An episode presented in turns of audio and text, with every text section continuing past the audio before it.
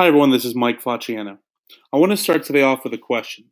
Throughout the course of your school year, what is your favorite project or assignment that you have your students do?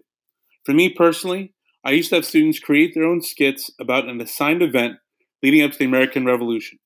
In the first two years of doing this project, I've seen everything from students creating song parodies to a Star Wars based adaptation of the Boston Tea Party, where King George is portrayed by Darth Vader punishing Boston for the acts of the Sons of Liberty played by Han Solo and Chewbacca. The next thing I ask you to ponder is what can you do to juice up your favorite project? What 21st century skills can be sharpened by the integration of an online app? In the case of my Road to Revolution project, that app was WeVideo. WeVideo is a fee based service paid for by our district for the first time this year where students can upload videos from their iPhone or other cell phones to the online interface and edit them.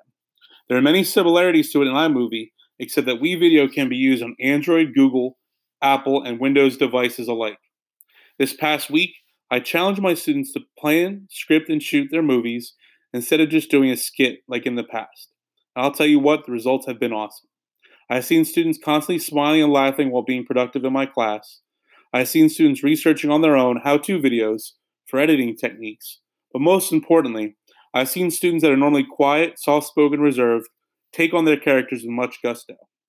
My hope is that a project such as this will not only teach students the curriculum, but also provide them the experience of planning and shooting their own videos. When I get back to school on Monday, we'll be featuring all day the videos created in my inclusion, on level, and honors classes. I am truly excited to see what they're able to create. I hope you all have a great week and look for opportunities to evolve your projects.